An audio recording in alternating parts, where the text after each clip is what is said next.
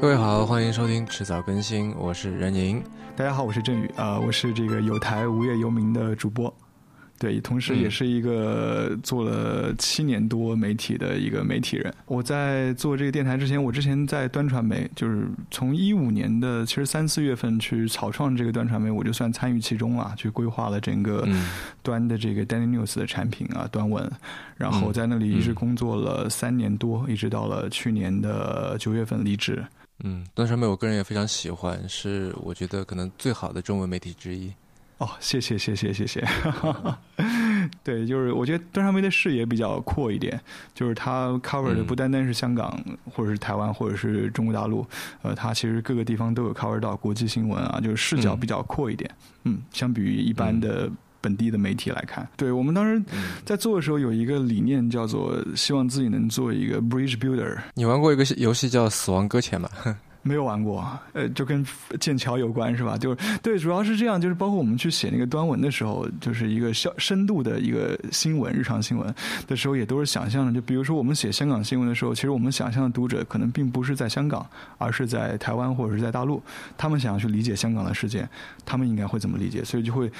做很多的一些铺陈脉络，或者当时还用一些，嗯比如说像端百科啊，或者是一些数字啊，或者是一些评论的声音啊，这样的一些丰富的多媒体元素，去把这个新闻呈现的更更加的这个好读，也更加的提供更多的信息增量。呃，在做深度报道的时候也是一样，就是你看端的很多报道，其实它是假设你的读者对这个语境是并不熟悉的。它不会有太多的当地的黑话，啊啊，就是很多我我我又认识很多呃呃在在大陆的朋友，就是比如说读香港新闻的时候，觉得啊怎么都读不明白，因为它可能就是是一个去处境化的一个消息，啊就就很嗯很少会补充那些背景，对，所以我觉得端可能一直在努力在做的是，就是其实在向不同地方人去阐释另外地方发生的事情，这样。对好了，不说不说端传媒了。你现在在工作的这家单位啊，它是做什么的？你你这个这个伪无业游民，哈哈哈哈一个有工作的无业游民，对，因为在香港生活太困难了。对我，对我，我先说说我自己吧，就是那个去年就是从端离职之后，其实我真的做了真无业游民，做了有。将近七个月的时间，对，所以就是嗯。后来就是也也看就是有没有什么合适的机会，然后就正好在今年二月，一个朋友介绍，就觉得呃去到现在的一个工作的，算是一个媒体类的 NGO，它其实是在呃嗯全球范围内去呃怎么说呃支持推广深度报道、调查报道和数据新闻等等这些。呃，当然就是说对我来说也算是一个呃转轨，就是说我一之前一直在一线工作嘛，这等于变成 NGO 就等于说呃二线对吧？就是换一个角度，嗯从一个 player 变成一个 observer，对吧？就变成一个观察者的角角度来去看整个。整个媒体行业的局面，我觉得这也是一个挺好的机会。它的全称叫什么来着？中英文是叫做这个 Global Investigative Journalism Network 啊，中文翻译叫做全球深度报道网络。为什么会把 investigative 翻译成叫深度啊？事实上，它不应该这么翻译的，就是翻译的时候是有点 tricky 的，就是因为是这样，因为我们是一个境外的，算是一个境外的一个 NGO 嘛。那如果是境外的嗯 NGO，、呃，又是调查。呃，报道，我明白对你这两个组合在一起就会非常的敏感啊。嗯 所以就是深度报道，就是它就是哎，给人感觉哎，很多报道都可以是深度报道啊，但是调查报道就嗯就很敏感了。你要调查什么？你一个境外资金资助的组织，你在国内扶持调查报道，想要干什么，对吧？这个就就会就会让嗯自身变得非常敏感。所以在中文翻译的时候，是特地的用了这样的一个有点 tricky 的一个翻译，对。哎，那但是这其实这个也跟我们今天要聊的这个话题，呃，这挺挺有关系的哈。对，深度报道这个词其实也不是你们发明的吧当然不是是你们借用了这个这个词语而已。是的。但你觉得为什么会有这个深度内容这样的一个一个分类啊？就怎么样才算深呢？其实我觉得深浅，对吧？就是跟新旧一样，其实它都是一个相对相对的概念啊。对，其实我觉得深度内容，内容就是一个大框的，什么都可以算是内容。我我我想就姑且把它给我们框定在深度报道这件事情上面，就把它报道新闻报道以新闻报道为主来去说它这样。那我觉得就是说，呃，浅的新闻报道可能就是我们平时看的一条短消息啊，譬如说你下载手机里面有澎湃新闻，对吧？它每天发送几百条消息啊，它都是很短的，或者是你打开好奇心日报》，你你每天看到大公司头条，那都是一一条一条很短的消息，它不太会有背后的一些处境啊，或者是一些更深入的调查啊，或者是更多的背景信息啊，或者更多的解释啊，其实都没有这样。但是如果你对于这个背景信息脉络不了解的话，你单独看到那个消息，你会很懵逼的，你不知道那个消息跟我有什么关系，我为什么要关注它？对，这就是其实在一个新闻门类中间，它就是一个就是消息短消息的分类啊，可能这个就叫做浅，或者是短，或者是快，对吧？它都有这个特点，这三个可能也是相辅相成的。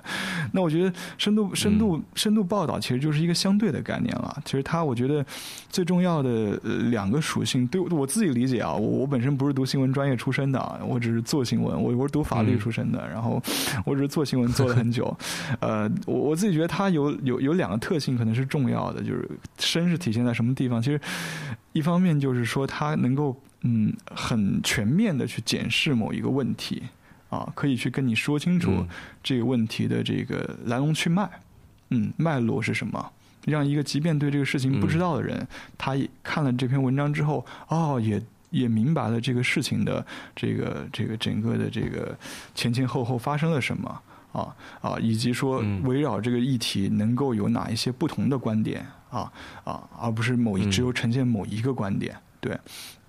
就像以前学法学的时候，就很多对于很多法律有争议的议题，就有各种各样不同的说法。譬如说，胎儿什么时候开始享有生命权，对吧？有时候人觉得受精就有了，有的人可能觉得要怀胎多少十个月才有，有的人可能说觉得生下来才有。对，所以就就就有这种不同说法。其实，我觉得在一个好的生度报道中间，他他要把这种争议给呈现出来，这样。那么，另外一方面就是，我觉得就是他对问题分析的就是一个透彻了。我觉得这可能也是一个，呃，记者的一个最重要的一个一个工作，就是说，呃，我觉得是叫做一个英文应该叫 systematic 呃 inquiry 啊，就是系统性的质询啊，就是一个有框架的。啊，有系统的去对某一个议题去做一个很深入的去追问，这样，比如说你比如说今天发生一个火灾，假设我们是一个小小区里面发生一个火灾，然后呢就是救火消防来救火，结果消防来救火车的那个那个那个那个水管不太灵光，结果就导致火势这个没有及时控制住，导致了五六个人。就是因此丧生了。那如果你写一条消息，你可能就是说一个火灾造成了丧生，结果这个这个这个怎么说？这个消防车这个救火不力，对吧？但是如果是一个深度报道，你就要会追问背后的原因，就是为什么会这样？为什么会发生火灾？对吧？为什么呃火灾背后有什么原因？为什么救火的时候呃会出现这种啊这个这个水管这个救火不力的情况？那你去去追查这个问题哦，你也许发现这个。这个怎么说？这个消防设备是由哪个供货商提供的？这供货商跟当时的掌政者是不是有一些关系？你要去不断的去追问这些东西，不断的去提出假设，然后不断的去验证你的假设。你的假设可能是被推翻的，也可能是成立的。但我觉得，尤其是在这个在调查报道中间更是这样，就是说你要不断的假设，然后不断的去验证你的假设，嗯，然后最后才把整个事情的原貌去。呈现你之前那个发给我那篇文章里面不是有一个一个视频链接嘛？讲的是说 BBC 怎么样去拆解一个呃喀麦隆士兵去处决两个女人的一个视频。嗯，你看了吗？那个视频我还没看呢。我我我看了，我看了。哇，非常非常的 impressive。嗯，怎么去 fact checking 对吧？对，就是喀麦隆官方说这是假是假新闻。然后他从这个视频里面的这个一些蛛丝马迹啊，就真的像是破案一样的。从什么太阳跟影子的角度啊，从什么山脉的轮廓呀，啊，就是这个地方这棵树在哪一年是有，哪一些年是没有啊？对，啊，就类似类似这种的。他用的工具无非就是什么呃 Google Maps 啊，或者说一些一些别的一些东西，对吧？算太阳高度啊，太阳角度这些，就这个。就他并没有用到说什么特别高科技的设备，或者说软件或者服务，嗯，对，呃，然后在就在这里面就发现了很多，呃，反正我第一遍看的时候是完全不知道是能看出这种这种东西来的，是是是，这种这种信息，呃，那这个显然是一种 investigative，对吧？是，但是我在想说，如果说他只是一个，就打个比方说，GQ 现在写的这些稿子，你觉得他是就是？调查是的吗？当然不是了，当然不是。没有，没有任何关系，对，没有任何关系。这个季科同事不要拉黑我，这个，他们就是特稿嘛，他们说的也很白嘛，就是非虚构嘛，对吧？他他们他们说的也很白，这这跟 investigative 没有任何关系，对他他们不用 investigative 是，他总是在围绕着人在写。对对对对对，我觉得这个就是一般就是中文里面叫它叫特稿啊。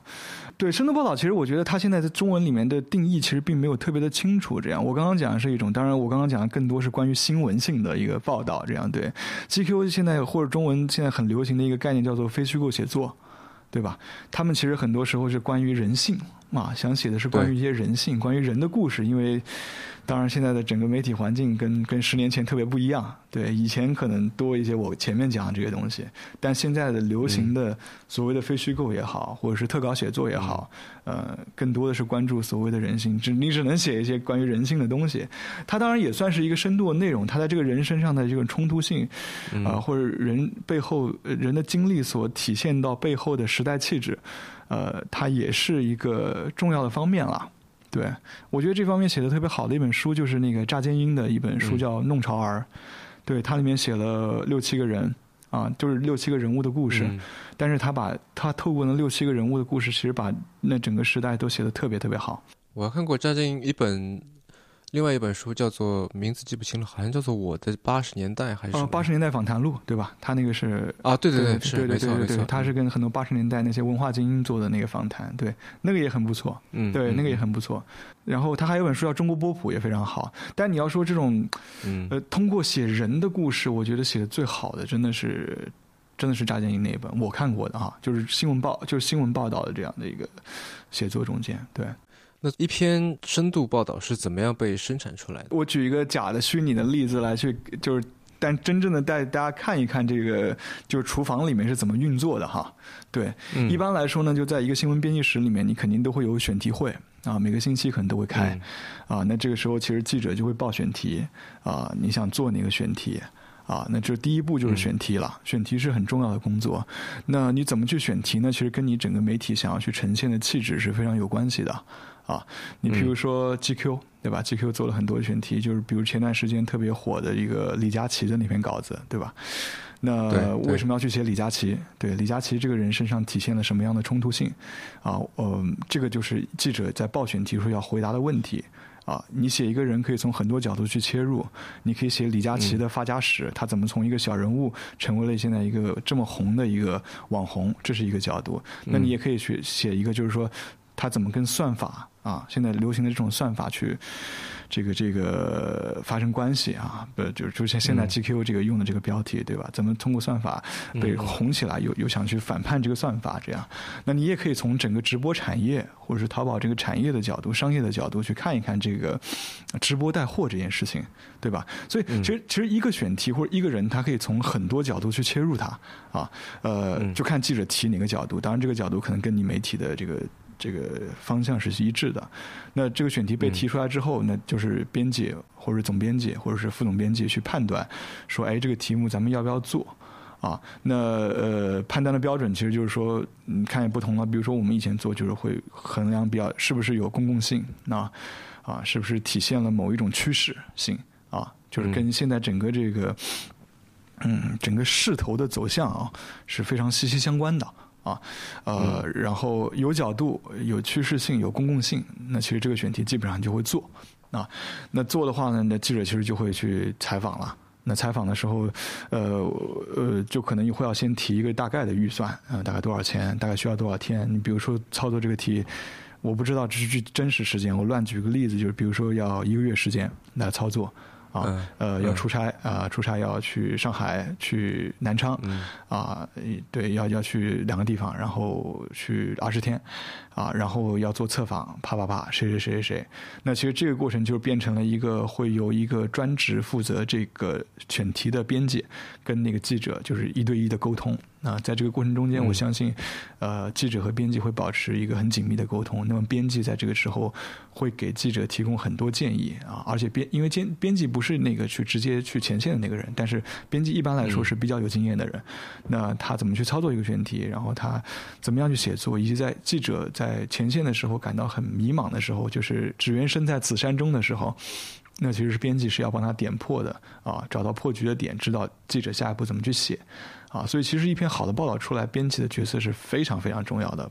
嗯，而且呃，可能外界对于编辑有一个误会，就觉得编辑只是改改错别字什么的。其实那那个真的那个是真的是真的是误会太大了。其实编辑对一个呃稿子是至关重要的。可以说，编辑就是一个产品的产品经理，记者是 coder，就有点像是编辑是导演，记者是演员这样的感觉。不能够完全类比了，大概他他现在就是正式这个选题开始之后，我想这个选题开始之后，因为选题是要编辑 approve 的，不是记者说我要去做个题就做了，因为这个题目能不能做是编辑说了算，理论上应该是这样啊。对，就就能不能做是编辑说了算，编辑要对这个选题负责。为什么要有责任编辑？没有听说过责任记者，对吧？因为编辑要对整个这个东西负责任的，出街的东西编辑要负全责。对，所以就是他像产品经理一样，跟这条线要跟从头跟到尾的。嗯，但这个题但不一定他提出来的，对，但是呃，对，只有只有这个有一点区别吧。记者提题目，然后编辑同意题目，编辑当然也可以派题给记者，都可以的啊，编对都可以的。然后完了之后就是就开始做了呀，那做的过程中间就是保持紧密沟通。那之后记者会写好稿子交给编辑，编辑再改。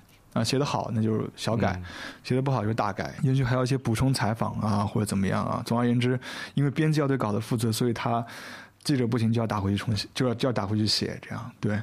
然后就一直让改到编辑满意为止啊，那编辑就可以让他出街，出街之后其实就会。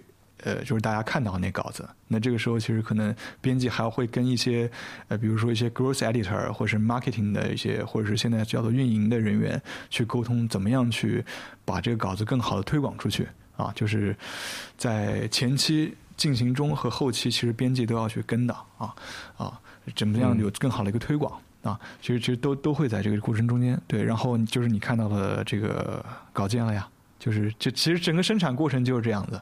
嗯，差不多了。明白了。那哎，这整个生产过程，它现在的这个生产过程，跟比方说十年前，你觉得有什么不一样吗？其实我觉得，嗯，大体上并没有太多不一样的。就是操作媒体操作，其实大部分都是这样。当然，现在可能会 involve 进更多的角色，比如说，你现在新闻报道的呈现形式很丰富，可能要有一些多媒体的元素，可能有一个互动页面。嗯。所以编辑可能就会要有一些这个这些这些 sense 在脑子里面先就有。啊，要怎么去策划，怎么样去呈现？就在你在想选题的时候，可能不单单只是想一个选题，它是不是有公共性，是不是有能够有趋势性，而想的是形式上它能不能有一些创新啊啊！所以我觉得，呃，这个可能是就现在来说比较大的一个区别。还有一个就是说，怎么样去推出去？因为你一个稿子，呃，现在都是注意力经济嘛，都是都是争抢注意力。如果说没人看这个稿子，就是很尴尬了。所以编辑就是在写稿的时候，可能还要想象怎么去推广，怎么样去跟你的运营人员去配合，啊，把这个稿子能够做好一个包装，让更多人能够 reach 到，啊，对，reach 到更多的读者。我觉得这个可能也是现代编辑的一个一个一个，就是说素养吧。但如果你是一个记者，你怎么样去？呃，你其实身份就是一个普通人嘛，对吧？你就比普通人多了一张记者证。你也并没有任何的权利，或者说任何别人也没有任何的义务来配合你。那在这个时候，就是他要怎么样去做这个调查呢？我觉得这个问题其实很好，就是嗯，第一个我觉得就是说，首先你可以借助一些公开的开源的工具去调查。你可以买，你如最简单的，你现在去上那个企叫企信宝对吧？或者天眼查，你去查一个公司的资料啊，你可以查到很多的东西，股东之间的关联。通过这些公开的资料中间，你已经可以发现一些问题了。如果你在调查一间公司的话，嗯，那这可能是一个起步啊。包括它的社交媒体啊，有很多工具可以调查社交媒体，尤其是这个，比如说 Facebook 啊、Instagram 这些都是可以去调查它的社交媒体上的痕迹，调查一个人，对吧？就是这统一的第一个门类就是公开的信息和工具可以调查。第二一个当然就是说，那个你是可以直接去问他的。你找他去问他，也许不一定说，但是，呃，记者有很多的这个技能点的，嗯，有的记者是写稿写的特别好，啊，文字能力很强；有的记者是逻辑的能力很强，啊，有的记者是判断能力很强。但有一种记者呢，可能对调查记者来讲，他最重要的特点就是突破能力很强。啊，就是采访中间你都是要去不断去突破的，没有什么人就上来你就是那么顺滑的，什么都让你采访的。但有的人可能很有亲和力或者怎么样，呃，他就人家就特别愿意跟他说，哎，旁敲侧击聊聊天啊，抽根烟啊，喝杯酒啊，吃个饭，哎，就给你把线索娓娓道来，然后哎。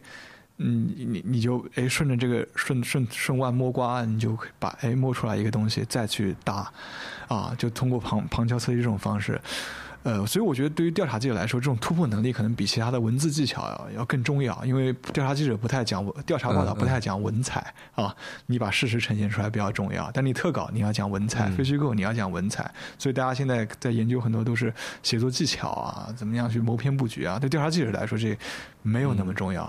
对你这么说，我想起来，我小时候看那些，就是有一些这个电视调查那些节目，就他会拿一个那种，就可能是隐藏式的摄像机，对吧？然后去什么，比如拍一个什么小作坊，你们是怎么样在搞地沟油的？然后我就在想说，哇，他是怎么样让对方就说出来这个？哎，我们这个就是随便搞搞的，也不用你不用管了，这些我们肉都是都是都是烂的，这些你看，对对对，闻一闻臭吧？就类似这种，就他他是怎么样能够让一个人说出这样的这么核心的话？对啊。他，嗯，这突破能力很强啊，他就有那本事。有的人他真的就有，嗯。那还有一部分就是说，你，你你是要去问一些直接的职能部门的，就负责这个事情的职能部门。他有的时候也许，尤其是你在香港或者海外，他们会给你一些有用的信息，啊，呃，你你再通过这些他们提供给你的信息，你再进一步去，呃，去去找资料、去突破等等诸如此类这样。当然，我觉得最重要一点就是。呃，有一分证据说一分话，有九分的证据你不能说十分的话，啊，就是你在写作的时候，我觉得作为调查记者来说，也非常的严谨，就是你言必有据是重要的。嗯，然后你刚才那个过程就让我在想一个一个问题哈，就是因为显然你如果追求这个呃深度新闻或者深度报道，那么真实肯定是一个需要去追求的一个目标了，对吧？嗯哼，对，但是。你想，就这里又存在一个说，就这个选题是是你提的，对吧？那么显然你对这个事情，就你你的选择背后肯定是有一定的原因的。那这个原因的背后，我觉得应该就是你的你的 ego。那那作为一个从业者来说，你你会怎么去处理自己的这个 ego 跟现实的关系，或者跟真实的关系？因为“真实”这个词，我我不知道去怎么去理解“真实”啊？何谓真实，对吧？啊，对，这因为你在不同的角度，就横也横看成岭侧成峰，远近高低各不同。是，那那你说谁是真实了？对吧？因为你角度的位置不一样，你看到东西不一样，那你看到都是真的呀。譬如说，你看圣经特别有意思，就是那个新约里面有四福音书，对吧？它四个福音书其实在讲同一个故事。啊，呃，叫对观福音，这这它实际上叫对观福音。那马可、马太啊，这个路加和约翰，他讲，但四个人讲的方法、侧重的角度完全不一样，但他们都在讲同一个故事，都在讲耶稣这个人一生。那你说谁是真实的呢？所以我觉得新闻也是一样，就是说，任何人都有自己的局限。我我我我在我局限范围内，我最大的程程程度上去接近于那个真实的事情。我我觉得只能做这样的一种努力。你说到了自我啊、ego 啊，什么都有。还有就是说，作为职业的一个素养，就是说你跟你媒体的整个气质的匹配，对吧？就是就是你还要考虑这方面的因素，你还要考虑跟受访者的关系等等很细节的因素，都会考虑在中间。所以我觉得最后的结果出来，它事实上是一个 compromise 的一个妥协的一个一个结果啊，它不可能完全真实，它可只可能说接近于真实。然后我觉得还有一个点就是说，呃，纯粹的客观我觉得不存在，但是我觉得作为媒体来说，能够尽量做到平衡。就你不能总访问一个人，比如写一个人故事，你就访问一个人，或者只跟他亲近的人。你总要访问访问，就是侧访，对吧？你访问人物，你肯定要侧访，是访问他身边的人，甚至于跟他相对一不同意见的人啊，你至少给他们一个回回应的机会。他们如果不回应，那是他们的事儿，但是你不问，那就是你的事儿。就是说，这种不同的观点的平衡，我觉得对媒体来说是重要的。就他这个是让你去呃少一些偏见的一个一些一些方法啊，就是更接近于真实。嗯，其实我觉得现在很多人是这样子，就是说，我就告诉你，我就是有 ego 的，我就是这样。就就是现在很多媒体也都是这样，就是说我是有立场的，我不是没有立场的。像网易说，我有态度的啊，呃，或者说我自己本身就在这个采访里面。就是对吧？有有一个很不错的纪录片导演叫王南福，对吧？他拍好多纪录片，他就是他自己是在这个里面的，他就告诉你这就是我的故事。我我不是缺失的，我我不像以前那种，呃，有一些传传统的，比方说记者就是记者就要抽离的，就是去看或者纪录片导演就是抽离的，不不要我就是在这里，而且我清清楚楚的告诉你，我就在这里，我有我的观点，我有我立场。你把这些都说的很清楚了，别人在看的时候知道你的立场，知道你的观点，嗯嗯是什么样的都可以。比如说我我可能想写一篇关于播客产业的文章，但是我不不能够去隐瞒说我我自己是一个做播客的人的这个这个身份啊，我去隐瞒他干嘛呢？我就跟他说，我就是这个产业中人，我也是因为这个身份我才能去做这篇报道。那让大家让读者再去阅读这篇报道的时候，知道。我可能会有一些偏见，你把这个东西提前告诉给读者，这样也可以。嗯，你刚才说到这个，也所谓有态度，我我总觉得好像最近的这个报道里面，自己的这个感受是不是有的时候甚至是会多过我？就可能这个多不是说指的是篇幅上的多，而是说我看完一篇文章以后，给我作为一个读者留下的这个印象，会多过这件事情本身。对对对，是，我也觉得会有这种趋势，确实是这样。因为现在就是大家可能就越来越 越来越喜欢这些可能个性更鲜明的东西。对，那然后你就写你就写了一个一个故事，那然后你你自己的这些这些小心思或者这些情绪这些感受，反而会多过这个这件事情本身。大家爱看啊，是我我知道大家爱看，我知道大家爱看，但是就是这总会。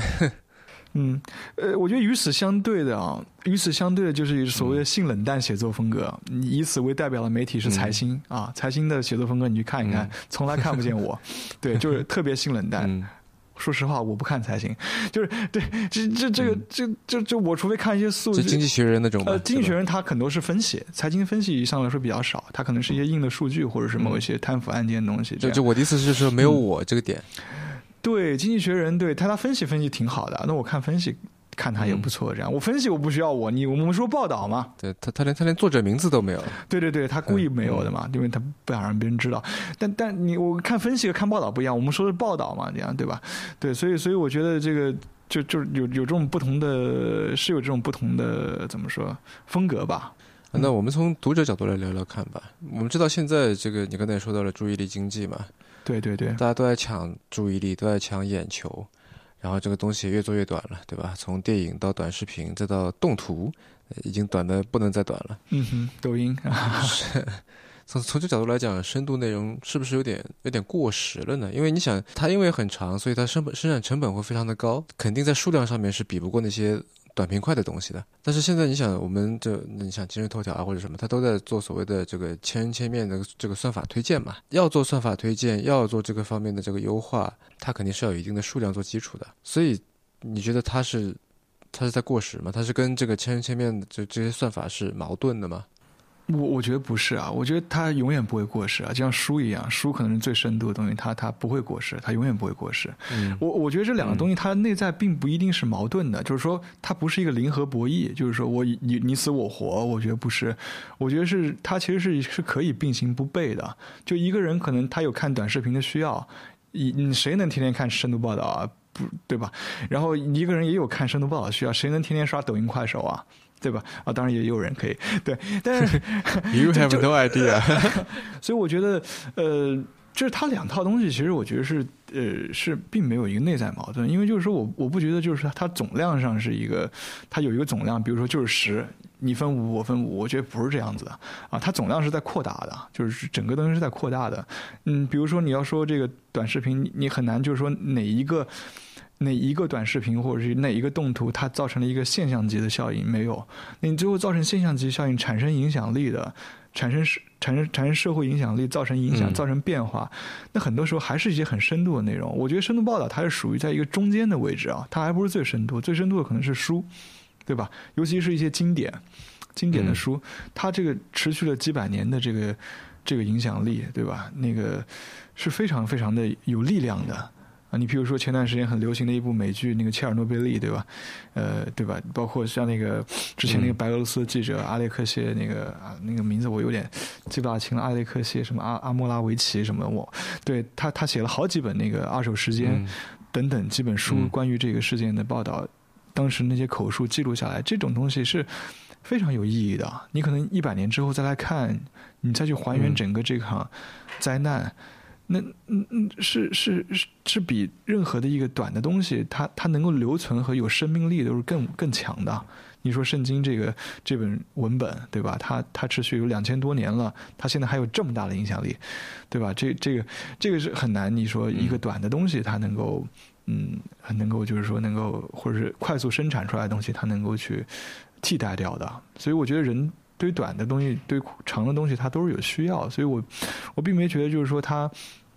它特别的就跟现在的这种，呃，算法啊什么的有矛盾。这样有一些在变的东西，它始终不断的在变。短的东西，视频的注意力，各种各样的不断的迭代，不断的变。有些东西它就是在那里，它就是不变的。啊，人都是有这方面需要的。而且很多书其实都是是是深度内容变的嘛。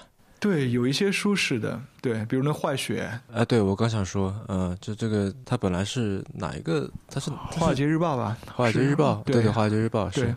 呃，那个叫 John Carreyo 那个记者是吧？对对对，好像是叫这个名字。对对对，就他从一篇长文，然后变成了一本书。对啊，有有很多是是是这样子的，就是相辅相成的吧。当然，书的门类就更多了。它不单单是对于新闻，我们说报道的报道，就是它主要还是跟这个新闻对吧？Journalism 它这个词挂钩的，所以呃，对，你说到个包括化学都是新闻，但是很多东西人不仅仅有对新闻有需求嘛，对吧？对很多一些故事啊。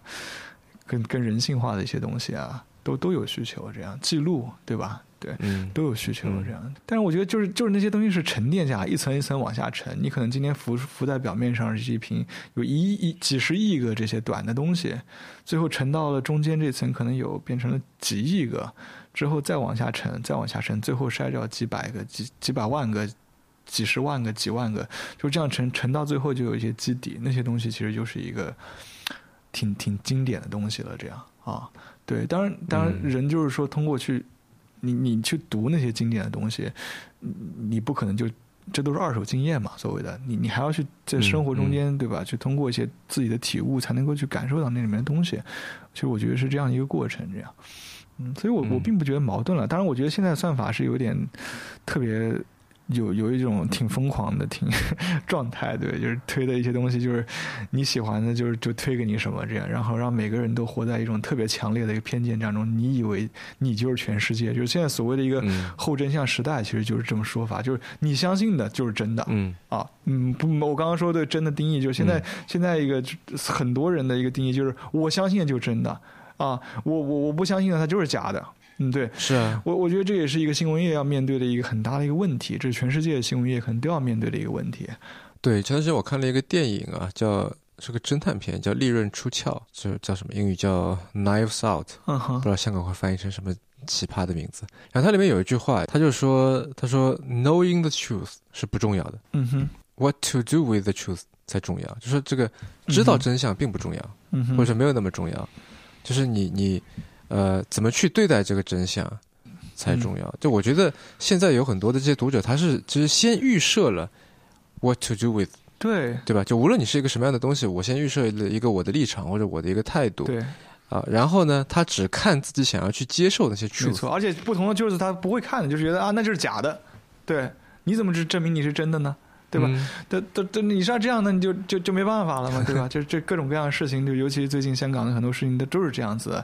蓝的看到的是蓝的，黄的看到的都是黄的，对吧？这个这个这个，这个就是这样啊，就是这是一个很很尴尬，就就大家没有共识的啊啊！你你你，对方互相指责啊，你只呈现片面真相，都是这么指责的。A 说 B，B 说 A，都是一样，对，然后。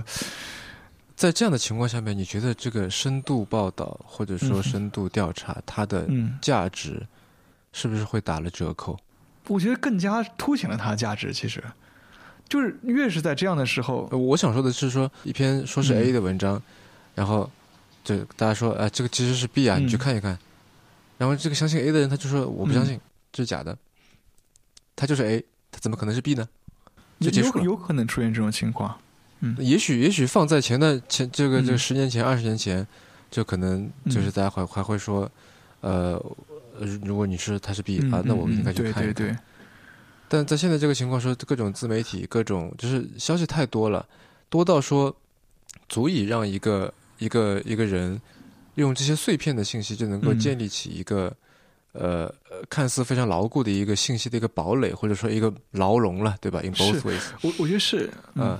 所以这个东西，这时候你就很难去打破。对，所以我觉得这是你你说这件事，我觉得是存在，但问题是怎么去打破它？我觉得就是一个是优质的报道啊，你坚持不懈的做啊，外面局势哪怕是这么去变，你还是会坚持你的底线去做出来很多优质的内容，以取得延续你的公信力，对吧？那另外一方面，其实从小的一个教育，就是关于媒体素养的这个教育，我觉得也是非常重要的，让你去怎么判断新闻，什么样新闻可信，什么样新闻不可信。啊，呃，怎么样去规避啊？这我觉得这在教育中间是是应该要有的。其实我们在过去中间这种教育是在这一块是非常非常缺失的。所以总的来说，大家对于新闻的这个判断力特别差啊。然后，呃，你在微信上看到很多传的东西都是假新闻，很多。尤其是关于一些医疗健康方面的一些传言，很多都是假的啊，大家都爱传，对，因为就就是因为这整个媒体素养特别差。当然，这个是需要去好的媒体人去教教给这个读者的，这样啊，比如说像那个方可成，他那个新闻实验室中间就有推荐好多一些跟媒体素养有关的一些课程啊，什么东西，对我觉得都挺值得看的。嗯，但。我在想的是另外一个事情，我不知道这个是不是跟你说的这个媒体素养是相关的哈。就拿华为来举例好了。那前段时间这个出了一些事儿，然后我在网上看到过很多这个这个留言或者评论，就说啊，就算华为做了这件事情，啊，就算那个人被关了五两百五十一天，就算以前这些传言都是真的，但是华为牛逼。因为他是民族英雄，因为他在这个呃什么贸易战当中怎么样怎么样怎么样，就是让我觉得说，哎，其实那再出再多这样的事情好像没有用啊！你报道的再详实，证据再确凿，没有用啊！就是他该相信这个，他该认为这个，他还是会认为这个。这这这其实就是我我刚刚说是后真相的一个例子，就是他他只相信他他认可的东西这样。他不相信任何其他东西，他所有的人都可以搂到那上面，就可以就把它给给给抹到那个上面去去诠释。他只要有一面是闪光的，他所有做的东西都是对的了。因为我就是喜欢他，他做什么都是对的，这就是我相信的。你跟我说啥都没用。对，这这个事情我觉得很普遍。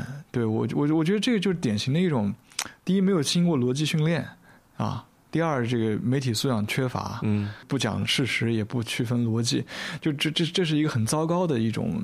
嗯，态度就是就是就就我就相信，就是我相信，就就就他他也没有什么理由，就是就是牛逼。就我民族英雄就不能够做呃事情了吗？那就不能做坏事情了吗？就不能做违法的事情了吗？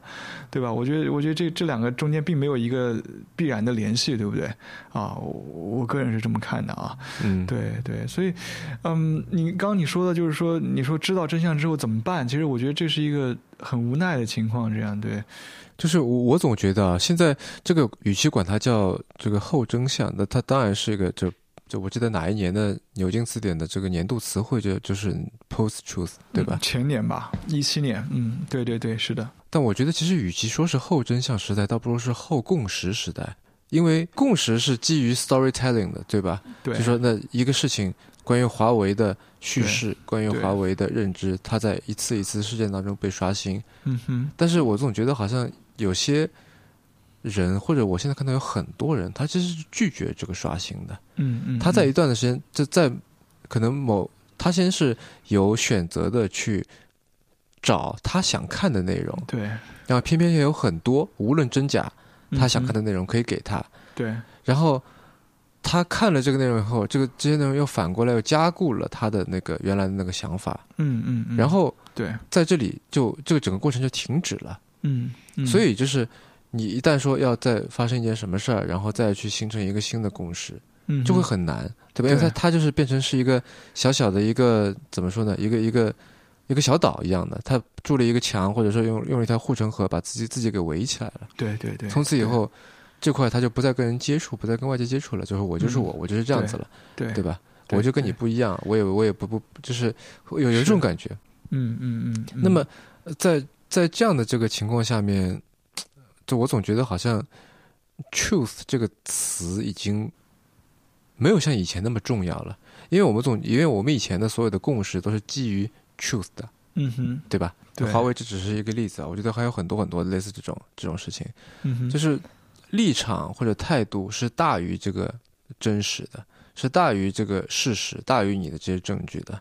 对，对，很多人是这样啊，对吧？因为有，因为，因为，因为这个事情有太多可以去操纵、去 manipulate 的点了，对吧？什么人无完人，己无完己，这种那就就可以过去了，对可以的，嗯嗯，可以的呀。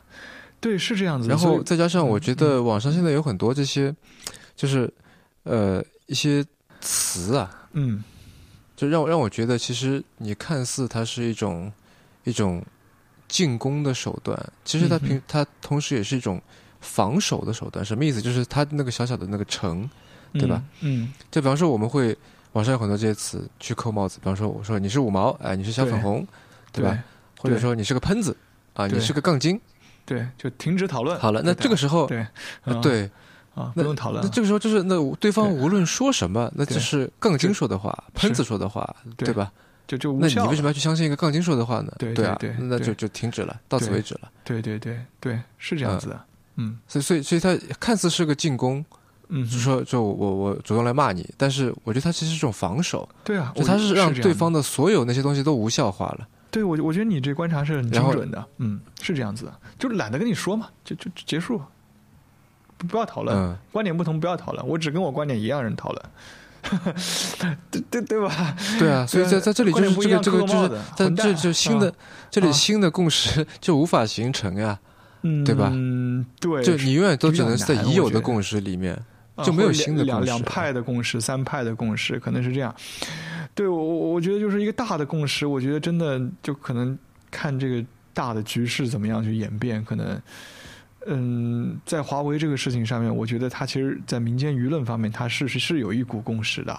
啊，是有一股共识，都会觉得做的很过分，对吧？就是就是说，你说民族英雄什么？那我觉得毕竟是少数，但是你没法去盯着那些少数所有事情来看，对吧？就是我觉得就是，就你在第一看，第一个就是一个大的局势会很多时候改变人的很多观点。你比如说。可能十年前根本没谁谁知道后真相啊？谁谁有那么多的观点立场？新闻讲就是理中客，对吧？理性中立客观，现在都不讲了，都不讲 这些东西了。所以这个大势的判断不是任何一个人的力量去左右的，是一种共共业啊，共业，对吧？那么呃，那这个是无法左右。那小处的话，那就真的就是。你怎么去在你自己的一个生活中间，你能够去更多的跟一些不同观点立场的人，能有更多包容精神去沟通，尝试去理解他们是怎么想的？譬如说。那个前段时间，那个《This American Life》不是做了一期关于香港的节目嘛，《Umbrellas Up》。嗯，其实他就采访了很多不同阵营的人，这样，甚至于一次家庭辩论，对吧？他他也不是说只采访示威者这一方，他也去参加了一次那个爱国的集会。你哦，你也知道，原来他们那些这些这些这些所谓的亲北京的人士，他们是怎么想的？甚至于在一个家庭中间，可能有些父亲是比较。清政府的那母亲和小孩可能是所谓的黄丝，支持示威者的这样。哦，嗯，对，我觉得这是这是一个那他那个那个例子，我觉得就特别明显，就是在一个家庭之中，你们有如此紧密的一个亲密关系，都会因为这样的事件而无法沟通，那更何谈一个社会了？你们没有这样的 binding。对，那期节目我觉得做的特别好。对对对对对对对，所以我觉得，我觉得其实就对于媒体来讲，我觉得是把这些东西呈现出来给大家看到，对吧？我觉得就是就是其其实是重要的，可以可以激发一些人，至少至少激发一些人去思考，对吧？就是就是，哎，我是不是面对一些观点不同的人，我就要去扣个帽子，然后他说全都是错啊？不论对于哪一方哈，我们是不是可以听听别人怎么想的？他这么想的之后，背后有没有脉络？OK，有没有？一些地方我们是可以 argue，能不能找到一些切入点，去去跟他谈？那如果也许真的没有，那也挺没办法的。但是如果对方还是一个 reasonable man，或者是对吧，就是讲道理的人，那那其实还是有可以谈的空间。可能大家的角度不一样，看到东西不一样，那这之后就比较慢慢的去磨出来这个共识。我觉得任何的关系中间，社会关系中间共识都是慢慢磨出来。你说到这里。让我想到，就我前段时间不是发给你那篇文章嘛？就 Tom McCarthy 在前两年在《卫报》上面发的那篇，就是他是一个呃，现在在英美风头正劲吧，一个一个先锋文学的一个作家了。嗯嗯嗯嗯。啊，他那个文章里大概就是说，呃，他那个标题里不是说嘛，说写作已经死了，对吧？或者正在死去，对吧？Is dying 嘛，writing is dying。呃，然后他说说这个，如果乔伊斯还活着，就是写《尤里西斯》那个乔伊斯，如果如果他还活着，会 Google 工作是吧？我看标题。对对对，是的。他为什么这么悲观呢？倒不是说悲观啊，就是因为就我们知道，乔伊斯写《尤里西斯》，他不是就想说，我要把这个都柏林这个城市，虽然我没有看过这本这本书哈，嗯，呃。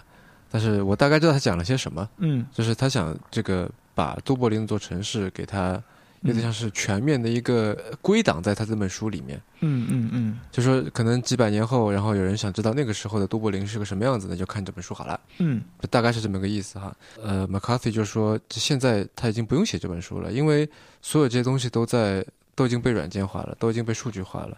你要知道，比方说现在这个如此时此刻的都柏林是什么样子，或者过去一年。杜柏林是什么样子？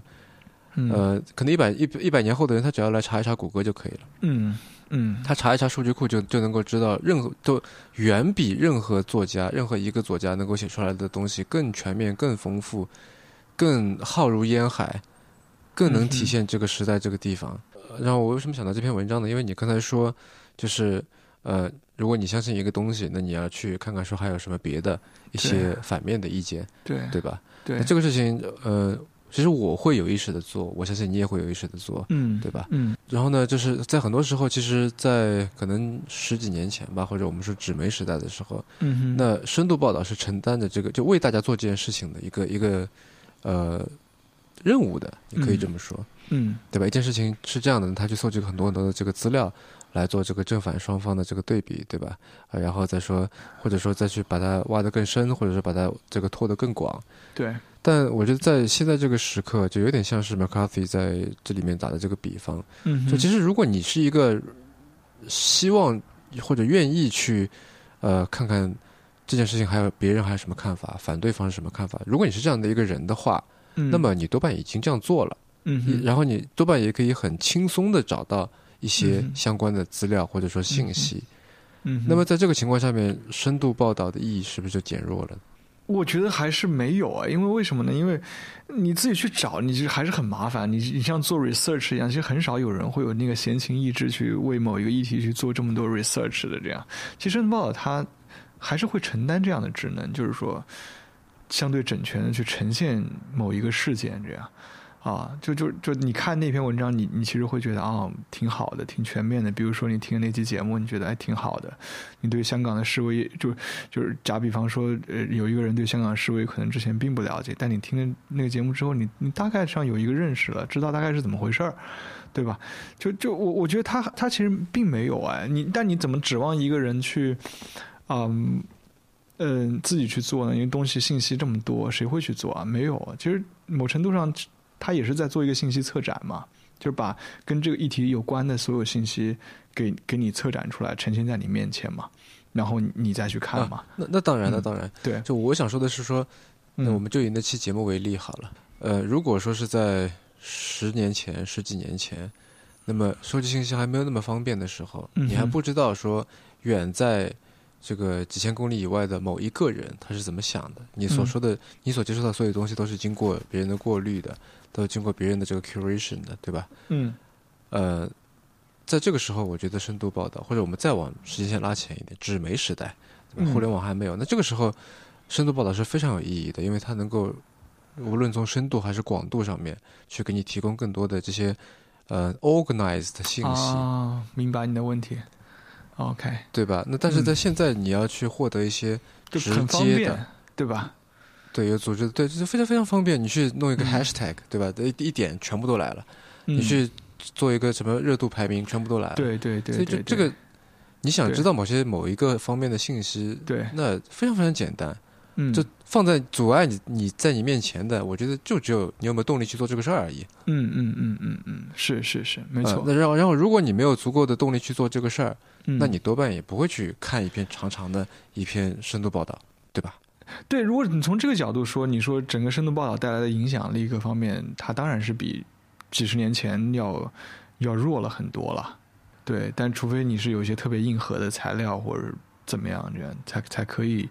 有那么大影响力，但我觉得另一方面它又强了很多，也是因为这种信息的传递的力度，有时候那种病毒性传播在几十年前可能很少会出现。啊，它也借助于这种科技的力量，它有时候一篇报道产生的力量力度可能非常之大。啊，以前又又达不到，所以我总是觉得它是 一体两面的东西，是弱了很多，也强了很多。对，行，那我们到最后一个环节吧。我们有个固定环节叫做 One More Thing，就你推荐一个书、一本书或者一个 app，反正推荐一个 thing，也可以推荐一个人了。好的，因为今天因为聊的是深度报道嘛，所以其实我就想推荐一些跟深度报道有关的内容，然后。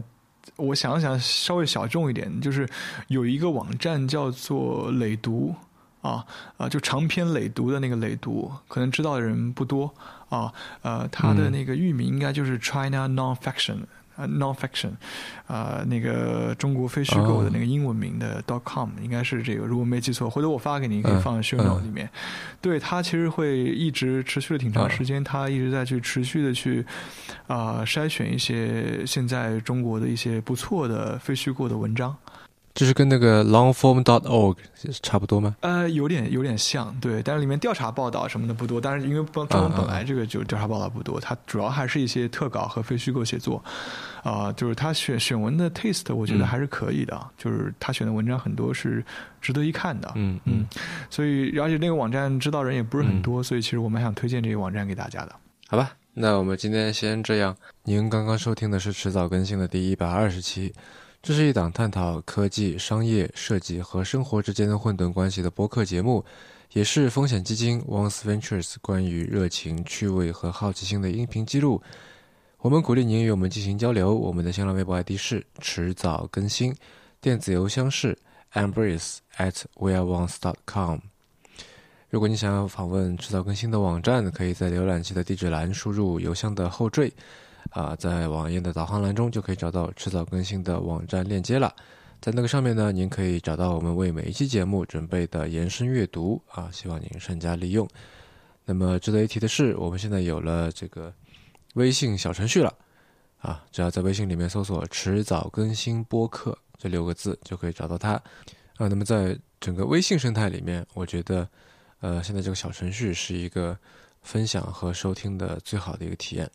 与此同时，您当然也可以在各大的音频平台和泛用型播客客户端搜索“制造更新”进行订阅收听。我们希望通过这档播客，能让熟悉的事物变得新鲜，让新鲜的事物变得熟悉。